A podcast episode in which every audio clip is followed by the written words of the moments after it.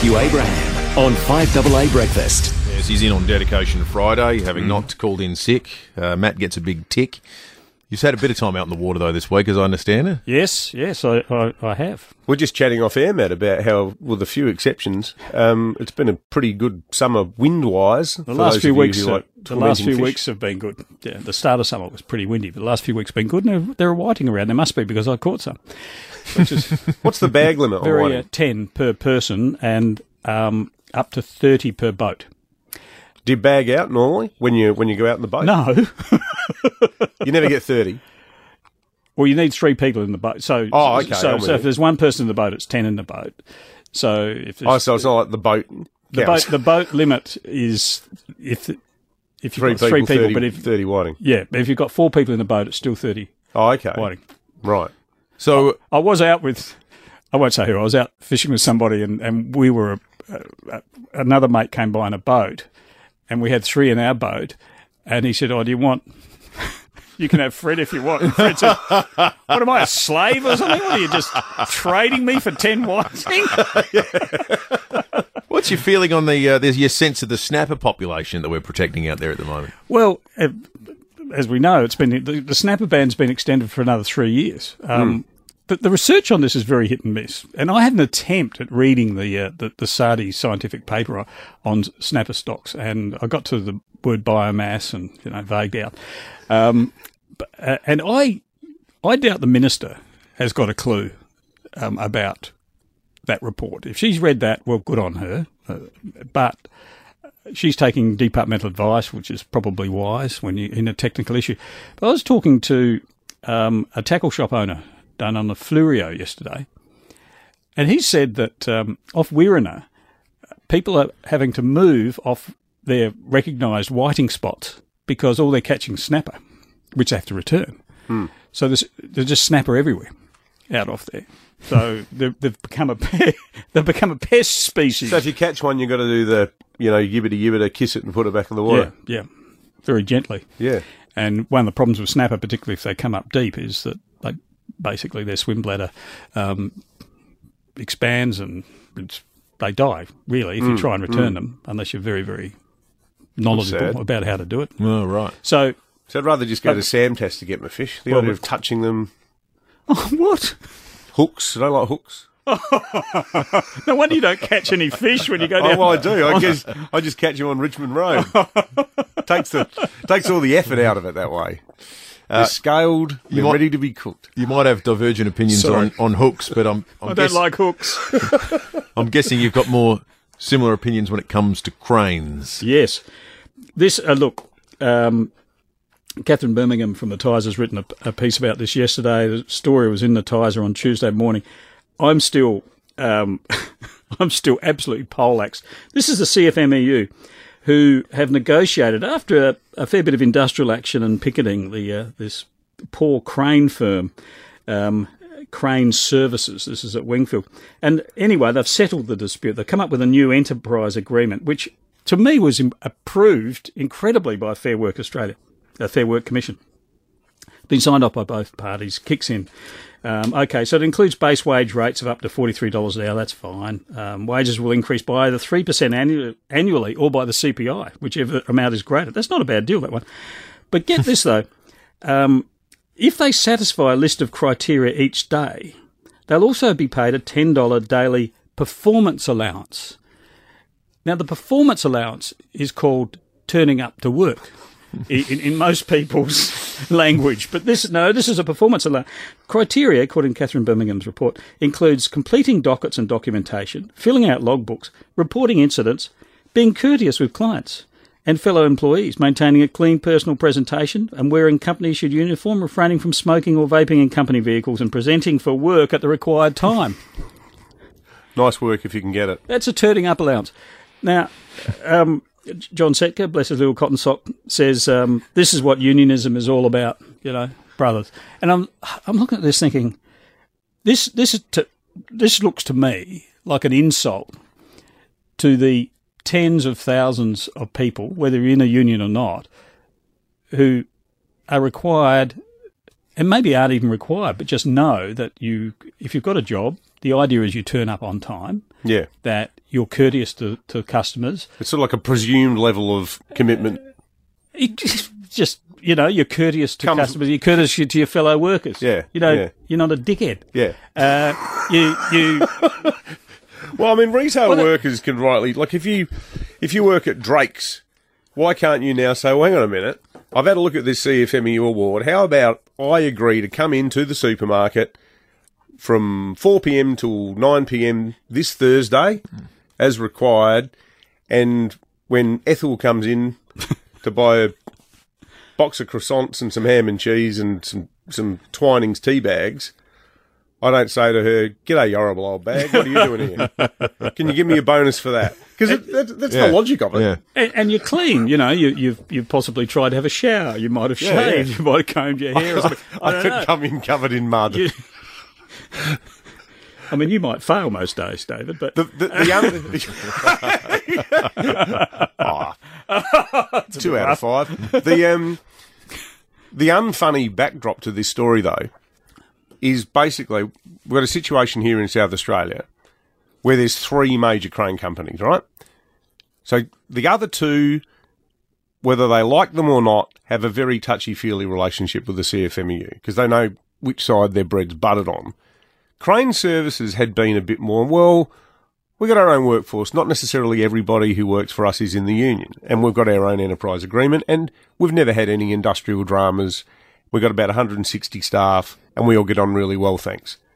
So the, the Wild Bill Hickok sort of led Victorian CFMEU rocks up into town. And this is, the tactics are thus.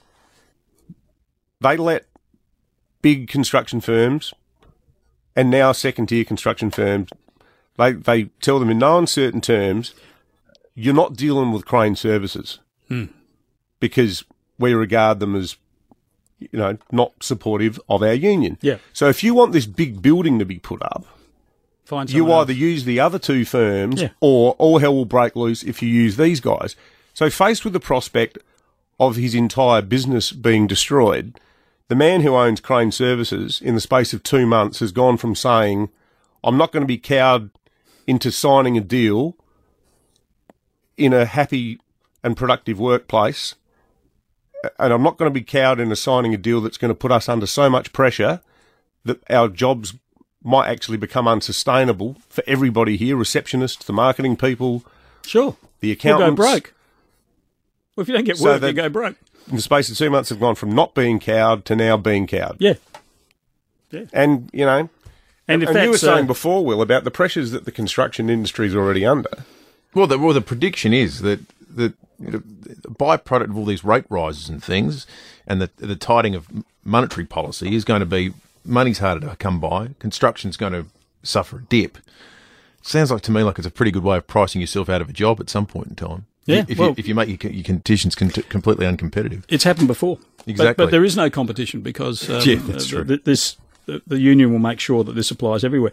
And you, i anyway, I, I, so it's just some agreements. You know, we we may not understand everything about an industry, and you know, cranes are hard work. There's no doubt about that, and they're dangerous and all this sort of gear.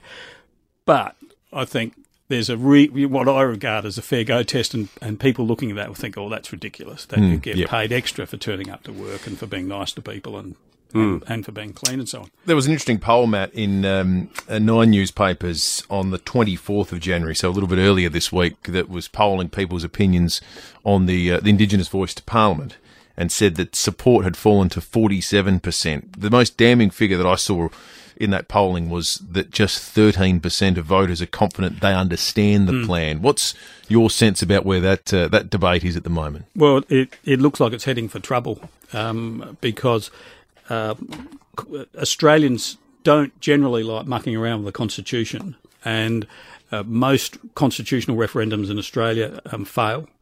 Uh, so the the only time when they really succeed is when um, all the parties are united and there's you know an, an agreement and and what have you. We're now seeing, of course, Peter Dutton starting to carve out a bit of territory. We're seeing um, Lydia Thorpe from the Greens, um, who's saying that she won't support. You, she doesn't believe this should be dealt with in the colonisers' constitution. we don't know the Greens' position, the, the Greens as a party's position, but that's uh, her person, uh, her position. Um, and we're seeing um, the, I suppose, hard line, more hard line elements of the Indigenous community. Um, they're not happy with it. They they say, well, why have a voice? Let's have a treaty, um, or let's have direct Aboriginal representation in Parliament.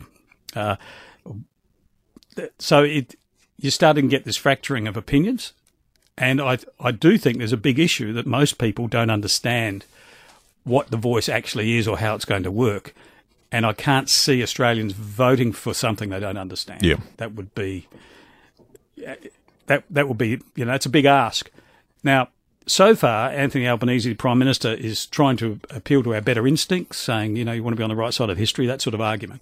Um, that that's I think that's going to be difficult to sustain. People say, how is this going to work? People want to know what it means. People know what what it means. And This is where South Australia is going to be interesting. It In fact, without stealing my own thunder, it's today's breaking at eight. But where things are at with the local voice, Well, that would be good to hear because I, I, I would think if you went out into the street and did a vox pop of 50 South Australians and said, Do you know we're going to have a voice to the South Australian Parliament? And do you know how that will work? Most would not know what you're talking about. I, I, I really believe that. Most, most would not know what you're talking about. That doesn't mean it's bad. And it was an upfront election policy of uh, the, Labor Party. Peter Malinauskas, I think from memory, it was one of the first things he mentioned in his victory speech Yeah, on it was. election night, The It Voice. was. And I remember thinking, oh, The Voice, that's right. well, better look that up. And it actually, it's going to be, it's going to be, it's described uh, by the government as a strong, independent and direct line of communication for First Nations people to South Australia's Parliament. It is going to be quite bureaucratic. There'll be regions established in South Australia, each with their own local First Nations voice. The number of members and regions is yet to be determined. This is according to the government, but each local First Nations voice would have an equal number of male and female members. Um, there'll be joint presiding members, both male and female, of each local voice, and um, they'll consider matters of interest to First Nations people. There'll be an election process managed by the Electoral Commission of South Australia. There'll be remunerations. Um, what we know is they'll be able to address the Parliament on particular bills of interest to First Nations people.